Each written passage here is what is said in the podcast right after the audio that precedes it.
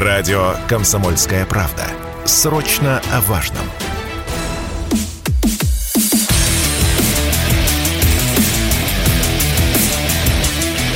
Программа с непримиримой позицией. Утренний Мардан. Всем здравствуйте! В эфире радио «Комсомольская правда». Я Сергей Мардан. Трансляция идет на резервном YouTube-канале «Мардан Эфир». Новый. Так что заходите, подписывайтесь, чтобы ничего не пропустить.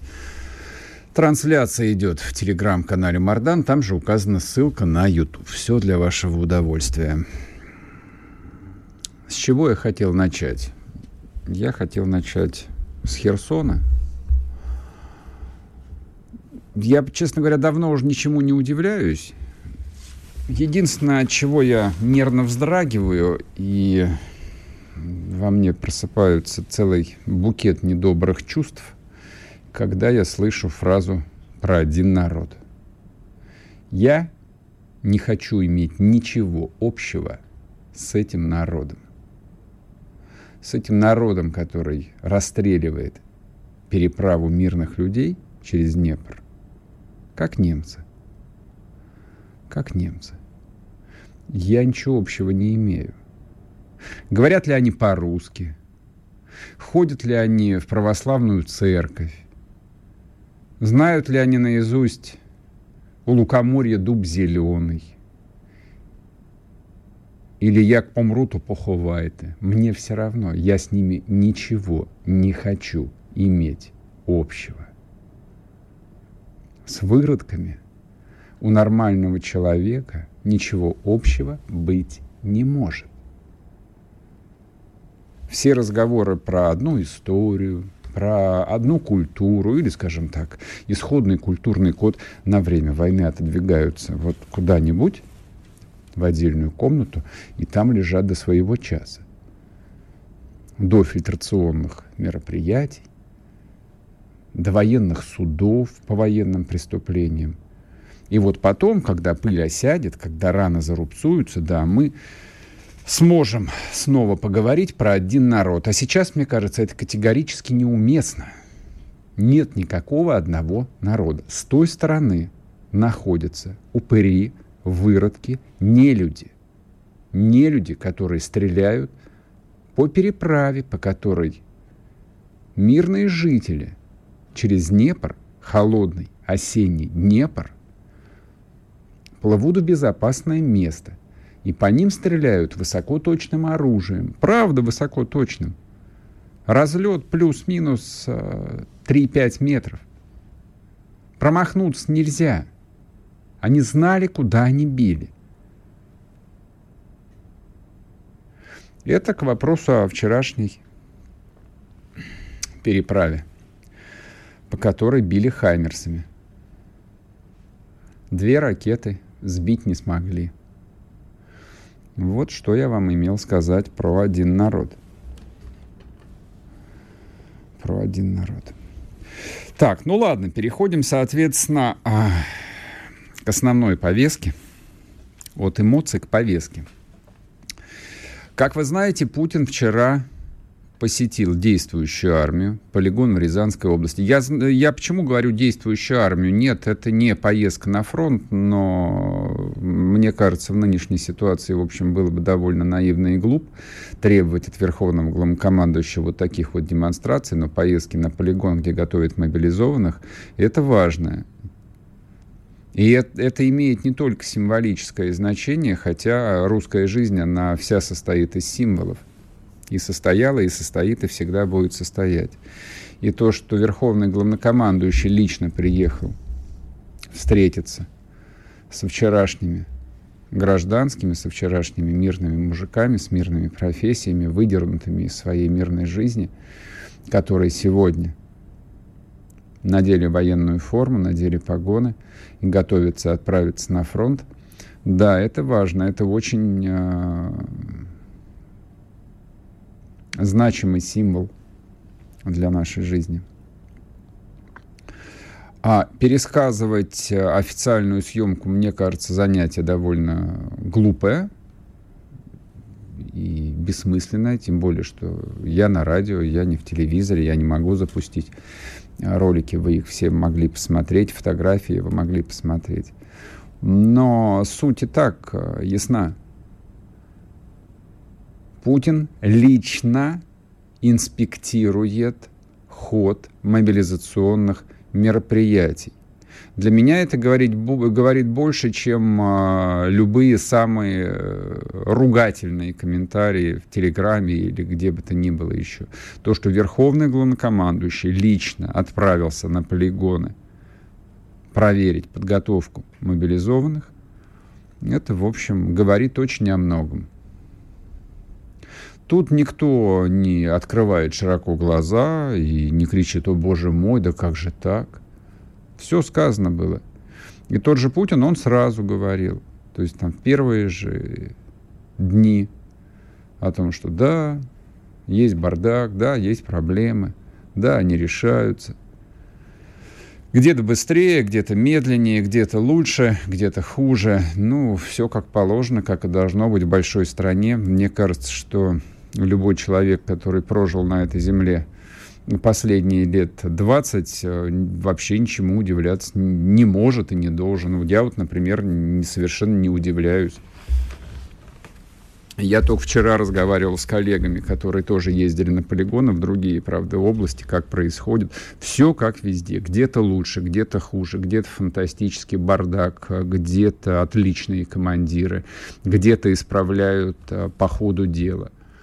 Но вот э, для того, чтобы выйти из э, этого совершенно пагубного и тупикового цикла под названием «все пропало», э, мне кажется, нужно, наконец, вот для самих себя осознать, сформулировать как некую финальную отправную точку то, что та модель и государства – и армии, или, если хотите, и армии, и государства, как вчера Алексей Чедаев э, настаивал вот на обратной логике. Та модель, которая была выбрана, да, она оказалась неверной, она оказалась неправильной. Она оказалась ошибочной. Концепция конвергенции с мировым Западом, концепция поиска своего места в мировом сообществе – идея, что все происходит более-менее по правилам, все прогнозируемо. Это все, в общем, такое русское понимание товарища Фукуяма под названием «Конец истории». И вот в этой истории, которая закончилась, Россия изо всех сил, как примерный ученик, искала свое место. Ну, ее, естественно, как двоечника отправили на заднюю парту, сказали, посиди здесь, впереди вот будут все эти отличники – активисты и прочие члены Совета пионерской дружины, а ты давай на Камчатку. Но ничего, мы сидели, тянули руку, оставались на дополнительные занятия даже. Не помогло нифига. Ну вот э, от этого и пляшем. Вот в концепциях вот этого мира, мирного, мирного мира, вот в котором действуют правила какие-то, и, соответственно, в таком мире э, армия есть не более чем э, политический аксессуар, причем довольно дорогой аксессуар. Очень дорогой. Мало кому в мире он нынче по карману. Посмотрите на Европу, у кого там есть армия. Ни у кого. На самом деле, ни у кого. И вот тут выяснилось, что вот эта вот маленькая эффективная армия, которая нужна только для борьбы с э, какими-то сепаратистами, террористами и прочими экстремистами, нет, не так, не работает. Ну вот отсюда и все э, объективные проблемы, которые у нас есть. То есть с моей точки зрения они просто объективные они не связаны с какими-то конкретными фигурами, которые там не те, не там, не на своем месте и прочее. Нет. То есть это, это, это удобная концепция. Она, в принципе, объясняет все. Она снимает э, там, ну, вот внутреннюю ответственность. Но люди взрослые, люди, которые не ищут виноватых, а это последнее дело искать одного виноватого, назначать одного виноватого, ну, так или иначе должны трезво смотреть на происходящее и понимать, и понимать, какую цену нам придется платить для того, чтобы выйти э, вот э, за рамки этой ошибочной тупиковой стратегии. И придется разворачивать большую армию. И придется ее готовить. И придется ее вооружать. И придется вкладывать деньги в военные неокры. А еще придется перестраивать промышленность, потому что от опытных образцов, аналогов которым нет, нужен поток, нужен конвейер, который в состоянии производить десятки тысяч танков. Это фигура речи, если что. Не те времена, конечно. Но нужна индустрия, которая в состоянии производить тысячи танков, сотни самолетов, миллионы единиц стрелкового оружия, десятки миллионов комплектов в военной форме на все времена года. Вот про что идет речь. И как вы думаете, кто за это должен будет заплатить? Отвечаю. Мы. Никто другой. Вот, собственно, так сказать, смысл вчерашнего визита Верховного главнокомандующего на полигон в Рязанской области. После короткого перерыва продолжим не уходить. Спорткп.ру О спорте, как о жизни.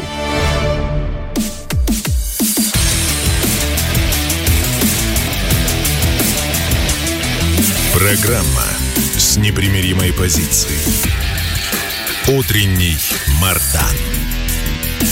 И снова здравствуйте, и снова в эфире радио «Комсомольская правда». Я Сергей Мордан, трансляция на YouTube-канале «Мордан Эфир», новый резервный канал, заходите, подписывайтесь. И на телеграм-канале «Мордан» сегодня минутка демократии, поэтому переходим и голосуем. Итак, а, уместно ли отвечать новогодние праздники вот в этом 2022 году с таким уже полюбившимся, привычным за четверть века – размахом. Три варианта ответа. Да, нет. Новый год, вообще-то, он раньше был для детей. Вот этого и достаточно. А, заходите и голосуйте, а я сейчас объясню вам, а, а, почему возник такой вопрос. В ЦИОМ провел опрос общественного мнения, задавая тот же самый вопрос. Уместны ли новогодние мероприятия в этом году? 70% россиян поддерживают отмену новогодних мероприятий для перераспределения свободных средств на нужды военнослужащих. Каждый второй респондент объясняет свой ответ нехваткой средств на обеспечение мобилизованных, желанием помочь российской армии. Угу. Так, и происходит это все на фоне того, что как минимум 15 регионов России, но это по состоянию где-то на недельную данность, приняли решение на фоне частичной мобилизации сократить или полностью отказаться от проведения новогодних мероприятий в городах, перенаправив средства на поддержку призванных граждан и их семей. Это сообщили власти субъектов федерации. Ну, часть, соответственно, скорректировала формат а, праздников, отказавшись от а, каких-то иллюминаций, фейерверков, а, сохранив, естественно, социальные то, что называется, форматы типа новогодних елок для детей. А я просто про что вот э, хотел напомнить, но то, что я помню, то, что я помню, Новый год — это был главный детский праздник. То есть взрослые, конечно же, собирались, взрослые, естественно, резали оливье, пили шампанское, смотрели «Голубой огонек», а до этого «Иронию судьбы», но ни у кого не было никаких сомнений в том, что Новый год вообще-то это праздник для детей.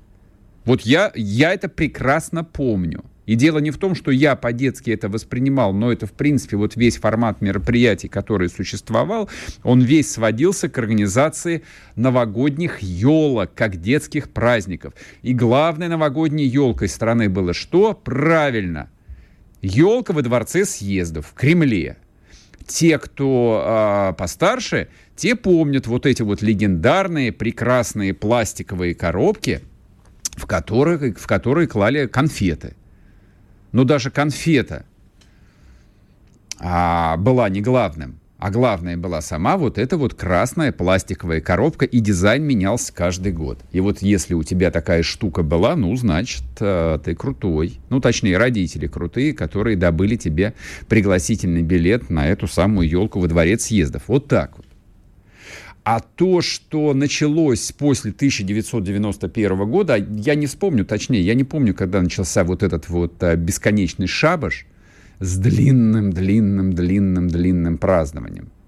Наверное, с середины 90-х. Может быть, ближе к концу 90-х это уже превратилось э, вот именно в такой потребительский шабаш. Мне кажется, вообще вся эта история довольно постыдна и представляет из себя классический карго-культ. Ну, Россия вообще за последние 30 лет э, разные формы э, карго-культа примерила, и не просто примерила, он просто врос в кожу. Вот в том числе вот этот вот. Ну, то есть рождественские праздники у нас как бы не очень прижились, то есть э, вот заместить в голове а, тот факт, что наше Рождество, оно с 6 на 7, а у них там 25 декабря, хотя многие, в общем, близко приблизились к этому формату.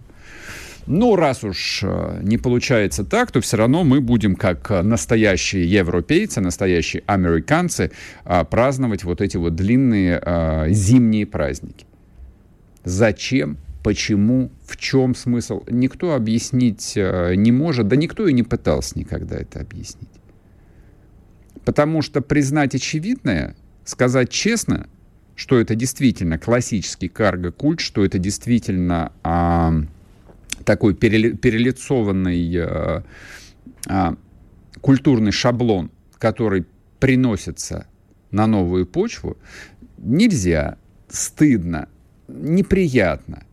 Ну, поэтому давайте сделаем вид, э, давайте сами себя убедим в том, что нам нужно отдыхать, мы же так тяжело и много работали, вот поэтому до 13 января э, вот остановившаяся страна, это, это, это то, что надо. Это всегда было безумием. Это было безумием в 21 в 19 2005 2000 году. Это всегда выглядело как безумие. Две недели неработающей страны, не очень богатой на самом деле, не очень богатой, мягко говоря, а вообще-то бедной страны. То есть мы по уровню подушевого ВВП и по уровню жизни – не дотягивали и не дотягиваем даже какой-нибудь э, убогой Словении на самом деле. Поэтому вот эта вот попытка э, ну, верхнего социального слоя э, жить по их, их в кавычках стандартам, она омерзительна. Она всегда была омерзительна. Это всегда было таким вот жирным плевком в лицо всему остальному народу России. Типа ваши проблемы здесь никого не интересуют. То, что новогодние праздники опустошают ваш кошелек, никого не интересует. Нам нужно съездить покататься на горных лыжах. Вот формат, который несправедлив, который антисоциален, это одна из тех примет, которые определяли э, Россию вот как э, колонизированную территорию. И то, что нам повезло и с частичной мобилизацией, и с э, частичным военным положением, нам повезло. По крайней мере, есть э, такой четкий повод, абсолютно понятный критерий для всех губернаторов, для всех мэров – просто вот эту статью расходов обнулить. Другой вопрос, готовы ли они на это. Вот а, тут есть некоторые сомнения. А еще неделю назад а, продолжался наброс, причем такой организованный, про то, что да не-не-не-не-не-не, мы должны жить как прежде, мы же там воюем за мирную жизнь. Поэтому те, кто предлагают нам затянуть пояса, надеть гимнастерки, это, в общем, такие начетчики какие-то и мракобесы, ну и вообще люди, не понимающие смыслов. Заходим на телеграм-канал Мардан и голосуем. Вы-то как? Понимаете смыслы? Вы как считаете, мы должны с размахом продолжать отмечать новогодние праздники или имеет смысл, по крайней мере, в этом году воздержаться от этого? И действительно, эти бесконечные миллиарды, миллиарды, миллиарды В масштабах России, конечно же, это десятки, если не сотни миллиардов рублей, сотни на самом деле, которые изымаются из экономики и спускаются в унитаз. То есть, когда люди до 10, там, а некоторые до 13 числа сидят дома и просто жрут и пьют, ну, хорошо, там могут, наверное, пару раз куда-то сходить на лыжах прокатиться. Может быть. И это в буквальном смысле спускать деньги в унитаз. Когда люди не работают две недели, это вообще неправильно, это разрушительно действует вообще на психику. Когда элиты за 20 лет привыкли, что они на две недели выключаются из жизни и обязательно должны отдыхать. Я вообще не понимаю, от чего они должны отдыхать, где они успевают вот так вот наработаться за предыдущий год. Никогда этого не понимал. Это тоже неверно с моей точки зрения. Заходите, голосуйте. Сейчас мы узнаем, что народ думает об этом нужно ли нам отмечать новогодние праздники или достаточно будет э, включить 31 ночью голубой огонек, обомлеть от того, что там больше нет Аллы Пугачевой, э, Лободы и Софии Ротару, наконец-то. Слава тебе, Господи, слава тебе. Наконец-то там больше не будет Аллы Пугачевой, Софии Ротару и Лободы. И еще целого ассортимента восставших мертвецов, наконец, там не будет. Я не знаю, кто там будет вместо них. Подозреваю, что есть кого поставить в эфир. И музыкальные редакции Первого канала и Россия, ну, наверное, свою работу знают, найдут. Из чего, в общем, сделать, так сказать, праздничный новогодний, новогоднюю ночь. Но вот нужно ли все остальное, все эти бесконечные похабные иллюминации, залитые катки на Красной площади и прочий шабаш – жирной, богатой жизни, безмятежной. Вот если это закончится а, зимой 22-23 годов, я, честно говоря, буду рад. Достаточно встретить Новый год и достаточно, конечно же, потом отметить наше русское Рождество, как положено как от, дедов, прадедов повелось. А все остальное нет. Давайте оставим это вот для тех, кто там за ленточкой. Вот они пусть отмечают, если у них электричество будет. Но я надеюсь, что у них электричества не будет. Мы про это сегодня еще поговорим. После перерыва продолжим, не уходите. Радио «Комсомольская правда». Мы быстрее телеграм-каналов.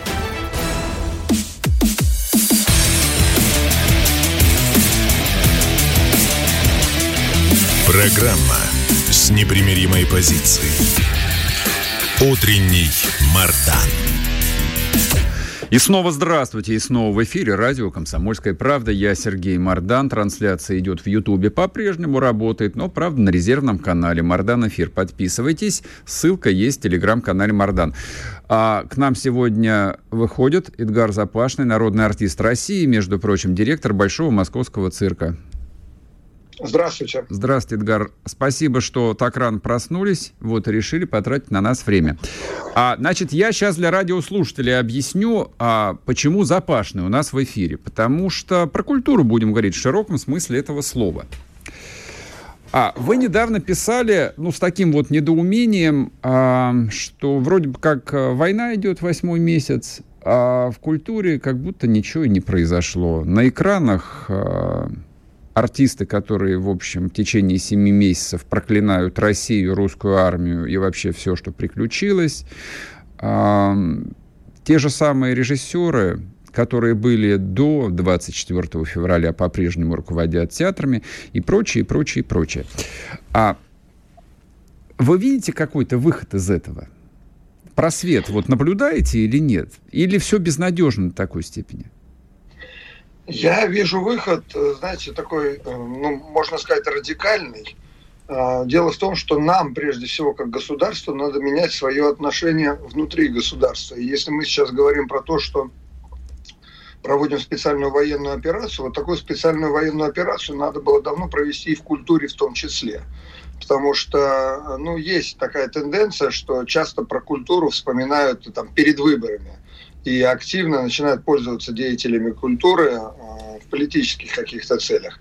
А вот э, когда пришла э, такая серьезная опасность, и сейчас деятели культуры способны влиять э, на массы, э, мы сталкиваемся с тем, что у нас многие деятели культуры не то что не подконтрольные, а наоборот намеренно ведут э, какую-то разрушительную Э, работу, и никто с ними в этом плане не работает. Э, потому что э, ну, сейчас время такое, что надо определиться, раз. Сейчас такое время, что любая позиция, которая ну, является деструктивной, да, она очень очень негативно сказывается прежде всего на наших ребятах, которые в данный момент спасают э, нашу страну, родину и мир от опасности. Что там говорить-то? Mm-hmm. Мы на пороге Третьей мировой войны фактически находимся. Сейчас на полном серьезе э, идут разговоры про применение ядерного оружия. Э, это говорят другие главы государств. У нас Путин ни разу слово ядерное оружие еще не произнес. Вот. И, конечно, деятели культуры, они на виду, ну, как и спортсмены, то есть публичные люди, публичные люди. Есть у нас публичные политики, есть непубличные. А, и, конечно, я не понимаю, я ну, в хорошем смысле, так, в культурном смысле слова негодую, а потому что не понимаю позицию государства. Там заместитель Совета Безопасности э, Олег Хромов э, говорит, что вот многие деятели культуры там не определились или ведут деструктивную позицию, а я себя поймал на мысли, что само государство вот этих деятелей культуры очень часто поддерживает, вот именно таких деятелей. Потому что, ну, я не понимаю, как, как, как сейчас рекламируют активно фильм «Сердце Пармы», да, по всем mm-hmm. телеканалам, а где главную роль играет человек, с агрессивной антироссийской позицией. И мы его не то что... Я понимаю, что фильм уже снят. А мы этого актера еще и пиарим. То есть он в рекламных роликах в буквальном смысле слова на первых, на первых местах. И вместо того, чтобы его там ну, где-то подвырезать, что ли, провести какую-то дополнительную работу с фильмом, нет, мы его продвигаем вот этого пассажира. Ну вот смотрите, а, ну а как тут быть? Вот э, вы же не просто руководитель цирка, вы продюсер, то есть вы понимаете, что да. сделать представление это гигантский труд, это, это деньги, это рекламная кампания. Конечно. И вот, соответственно, насколько я понимаю, фильм «Сердце Пармы» — это продюсерский проект телеканала «Россия». Вот они вложились, то есть где-то примерно года два, наверное, на весь цикл ушло. Но там взяли они дурака на главную роль. Но это ладно, они не подписали с ним контракт, контракт, который бы, в общем, не позволил бы ему вякать, что не надо, как минимум. Это опять-таки вопрос к продюсерам. Ну, что сделано, то сделано. Ну и как быть теперь-то? Как быть? Нам, же, нам, нам же нужны патриотические фильмы про русскую историю. Ну вот, пожалуйста, хорошее, не знаю, хотя не знаю, хорошее или нет кино. Роман отличный. Ну, я не могу ничего сказать про фильм «Сердце Пармы», потому что вот именно из-за этого человека я не хочу теперь идти в кино. Понимаю. Просто у меня, у меня отторжение к этой картине. Это первое. Еще раз повторю, даже в рекламных роликах его продвигают активно.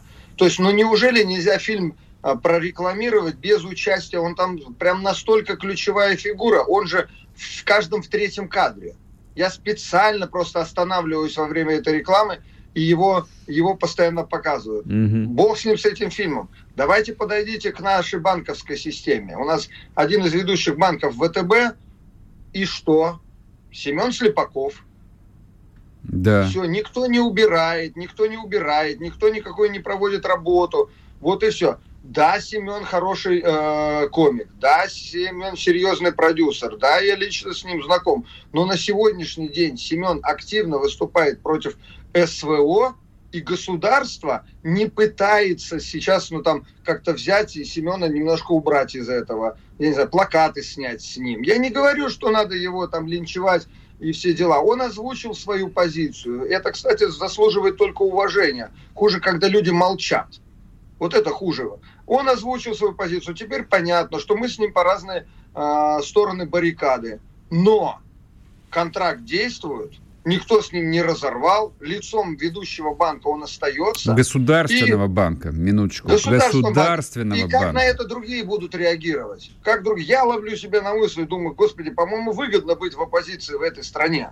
Да, так и есть. В буквальном смысле слова выгодно та же Ксения Собчак. Ну, ну, великолепно же девушка себя чувствует. Уже на протяжении многих-многих лет. Творит, что хочет.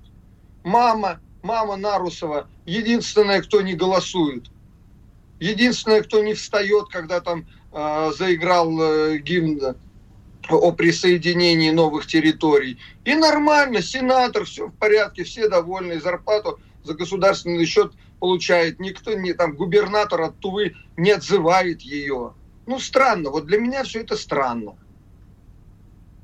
Что делать-то с этим? Ну, вот смотрите. Вот а, мы с, вами сформулировали а, проблемы, которые видны были и полгода назад, и пять лет назад, и десять лет назад, ничего не меняется.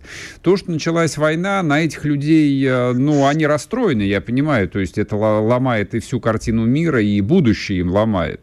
Но а делать что? Вот даже вы, а, оговариваете, что Семен молодец, Семен сформулировал свою позицию. Да какой он молодец? Он мразь натуральный, он враг. Естественно, его выкинуть Нет. надо отовсюду, из любого общественного пространства России, и называть врагом при каждом удобном случае. А Эдгар Запашный виду... все равно говорит, что он молодец, он профессионал. Нет, профессионалом он все равно остается. И умолять достоинство ни в коем случае той же Аллы Борисовны мы не имеем права. Лени Рифеншталь а... тоже была большим профессионалом и гением.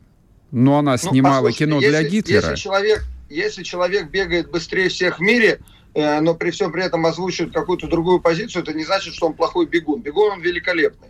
Вот и все. Семен остается профессионалом в своем деле.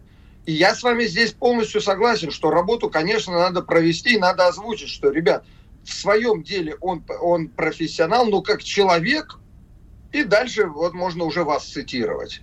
Вот, вот так вот моя позиция. Сейчас наступило то время, когда надо вещи называть своими именами. То, что вы а, вспоминаете времена 50-летней давности, ну, мы с вами играли в демократию, мы с вами, а, значит, де- делали вид, что ну, я не знаю, мы можем или должны терпеть вот эту да, радикальную да, да, да, оппозицию. Мы все вот это все, что мы с ней справимся, что да, у нас демократическое общество, и эти люди тоже среди нас. Но сейчас идет военная операция. Мы на пороге Третьей мировой войны. Вот сейчас надо в жесткой форме этих людей убирать из страны, лишать, лишать гражданства. Смотрите, у них у всех по два, по два гражданства. Ну, вы выбрали вы государство Израиль. Спасибо большое. Ну, ведь э, наши западные коллеги так и делают. Они просто это делают. И, и мы очень часто берем в пример там, за какие-то идиотские инициативы этот прогрессивный Запад, а вот по таким позициям мы даже сами не пытаемся а, как-то рассуждать. Ну, взяли, пожали руку, спасибо большое, больше вы не гражданин Российской Федерации. Да плевать, что у тебя тут недвижимость и все остальное. У Соловьева дачу э, отняли в Италии. Ну, они же себя так ведут. Мы-то чего все проигра... Э, пытаемся там толерантными какие-то, демократическими быть. Вот сейчас России надо ну, менять свою позицию, я так считаю. И тогда люди будут реагировать. Ведь у, у людей, у обыкновенных людей, которые смотрят на вот этих звезд, у них возникает куча вопросов. Угу. У них возникает, он тоже приходит к себе на работу и думает, ну, я тоже сейчас буду оппозицией. Может быть, даже баллы какие-то наберу. А парни в это время погибают. А вы не думаете, что если мы сейчас начнем вот так вот активно и системно зачищать э, либеральную интеллигенцию, то, ну, допустим, в том же э, российском кино, да там не останется никого. Они все, они, ну, слушай, они, они, они все, все такие. Да, настолько ну, если настолько все плохо, плохо, ну, тогда, во-первых, наши соболезнования, да, российскому кино, а во-вторых, я уверен, что это не так. Вы понимаете? Эдгар, я вас... При... Мы, если... давай, мы сейчас прервемся на одну минуту, уйдем на новости, вернемся и продолжим. Эдгар Запашный, директор Московского Большого цирка с нами. Радио «Комсомольская правда». Срочно о важном.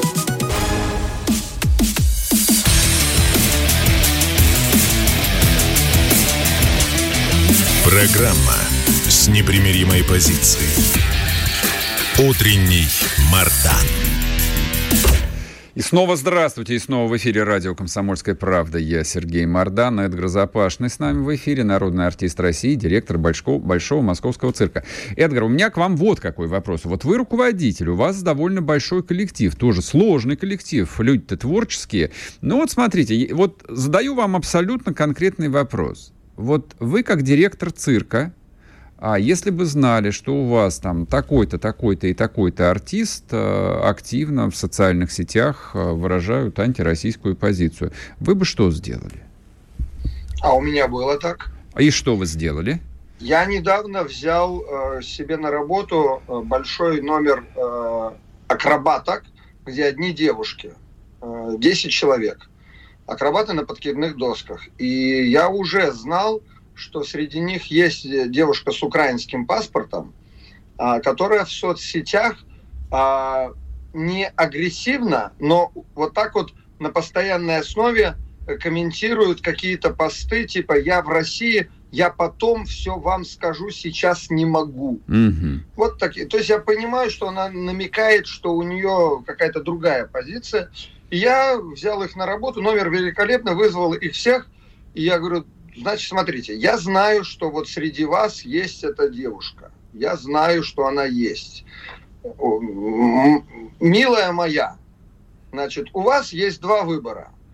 Если вы становитесь артисткой большого московского цирка, то либо мы с вами подписываем контракт о том, что вы придерживаете свою позицию, если вы ее хотите озвучивать, и вы не будете дискредитировать сейчас там российские войска, российское руководство, либо спасибо вам большое, езжайте вы сейчас куда хотите, и, так сказать, до встречи. Ее хватило ровно на три месяца. Три месяца она у нас проработала, видимо, все это в ней кипело, кипело, Мгм. написала заявление, уволилась. Все.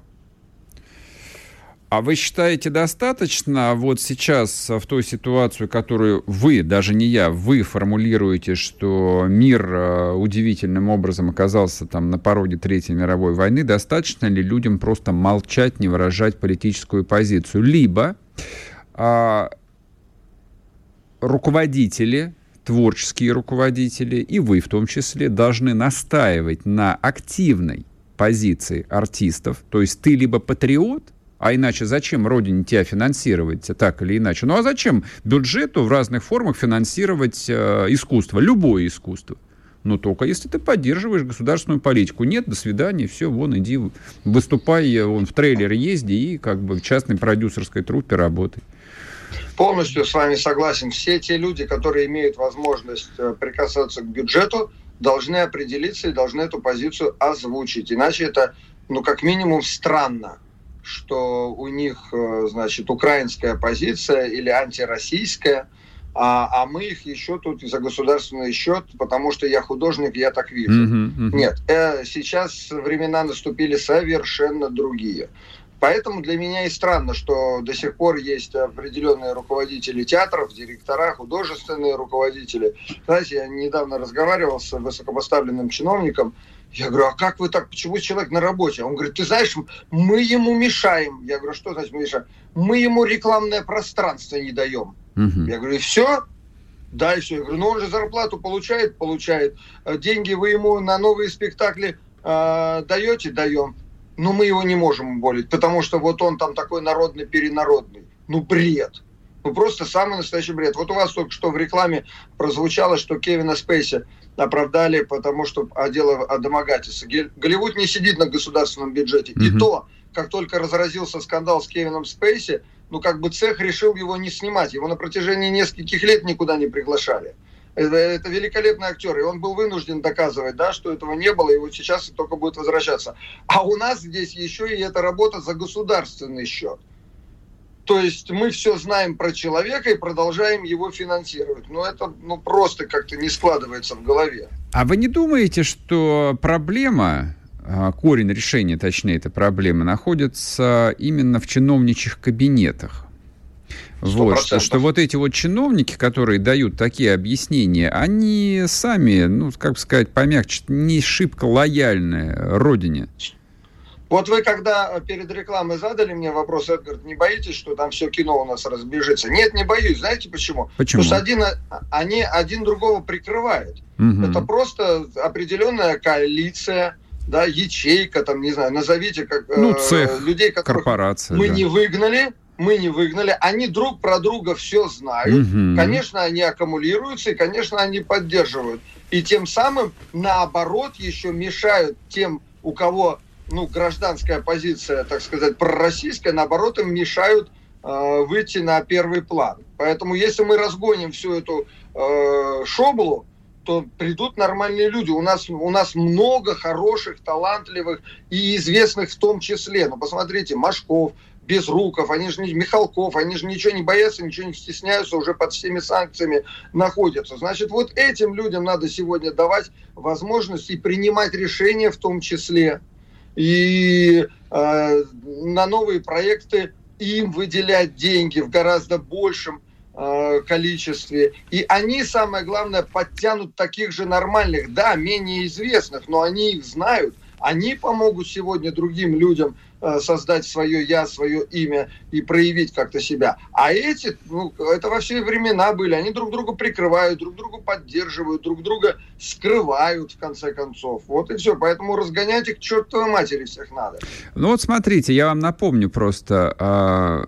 Захар Прилепин и его команда попытались некоторое время назад ну, запустить такой социальный общественный э, проект. Я не помню, как он назывался точно, ну, типа составить списки предателей предателей, угу. тихих или громких, неважно. Ну так какая волна поднялась? Да что вообще смеете, что вот устраиваете 37-й год? А по мне так это очень разумно. Ну не все же настолько погружены вот в какую-то корпоративную кухню и составить список а, режиссеров и известных, и не очень известных, и артистов, и известных, и не слишком, ну кто, в общем, а, понятно, какой позиции придерживается, кто враг. Ну сейчас-то все очень просто, мир черно-белый, ты либо враг России, либо ты за Россию. Ты либо за русских, либо ты за хохлов. Вот и все. Что тут танцы танцевать? Но ведь не пошла же история. Ну, не пошла история почему? Потому что чиновники в культуре боятся у нас прежде всего скандалов. И любой, даже маленький скандал в культуре, он становится все равно ну, таким долгоиграющим. И этой шумихи ну, не избежать. Mm-hmm. И тут на верхах говорят, ой, ой, ой, нам не нужна шумиха, давайте мы этим сейчас не будем заниматься. Да нет, вот как раз сейчас надо понимать, что подобного рода инициативы, да, вызовут определенную шумиху, да, вот эти люди, знаете, как мой папа говорил, Вальтер Запашный, хуже дурака, только дурак с инициативой. Они, они очень инициативные, к ним подключится определенное количество вот этих инициативных дураков, которые будут шуметь, ну не обращать внимания. Ведь прелесть нашего президента э, э, в том, что он не реагирует вот на подобного рода шумихи. Ну, на Путина давить через интернет просто невозможно. Угу. Вот и все. Что, какие бы там, я не знаю, петиции, не петиции, э, там видеоролики не записывали, президент на это не реагирует и правильно, и правильно делает. Потому что интернет в большей степени создает иллюзию шумихи. Знаете, у нас э, есть же такое, интернет взорвался, там 100 комментариев написали, 145 миллионов уже 160 миллионов в стране живет, и 100 комментариев. Интернет взорвался. И вот мы все обсуждаем эти 100 несчастных комментариев. Да даже если будет тысяча, 10 тысяч комментариев, это ерунда. Это просто ерунда. На них можно не обращать внимания в данной ситуации. Все равно адекватных людей их в разы больше. И очень часто адекватные, а, они находятся, ну, принимают такую молчаливую позицию. Им легче делать, делать, нежели заниматься вот этой шумихой, шумихой разборкой. А вот эти все интернетовские тролли, там, э, они, конечно, будут активны, и, конечно, они будут пытаться э, создать шумиху вокруг любой вот такой Захаровской, э, Прилепинской э, инициативы. Ну, это надо просто пережить, надо сделать так, чтобы вверх э, власти не реагировал на это, дать определенный карт-бланш для того, чтобы навести порядок. Вот и все. И сейчас сейчас вот как раз время мух от котлет отделить. Понятно. А последний вопрос я вам задам. Но вот правда, вот много лет не могу сам себе дать объяснение. А почему а, наши чиновники от культуры так боятся скандалов? У вас же есть... Ну, вы были свидетелем а, массы-то подобных а, историй. В чем причина? Это же как бы нормально. То есть скандал это вообще в культуре обязательно. Это же как реклама. Чего они переживают? Ну, знаете, у нас э, есть деятели культуры, которые привыкли к скандалам. Я привык, да, и наши с вами интервью сейчас будут обсуждать, и наверняка что-нибудь мне прилетит, у меня определенная броня. А чиновники, которые очень mm-hmm. часто назначены, они рассуждают так, ой, скандал не нужен, боятся, сейчас мне сверху Снимут. прилетит, я я, да, меня, меня снимут. Это уже как традиция становится. Шойгу Шойгу увольняет 10 генералов и на следующий день тишины. Угу. Любимого тронет одного заслуженного артиста и Иванище еще на полгода вперед. Ну, надо просто относиться к этому с пониманием, вот и все. Понял. Спасибо большое. Эдгар Запашный был с нами, народный артист России, директор Большого Московского цирка. Сейчас будет короткий перерыв на новости, друзья мои, потом вернемся и продолжим. Ну вот а, у меня, как вы знаете, большие надежды на то, что такое масштабное обновление в русской культуре, оно уже началось, и его уже никому не остановить. Радио «Комсомольская правда». Мы быстрее телеграм-каналов.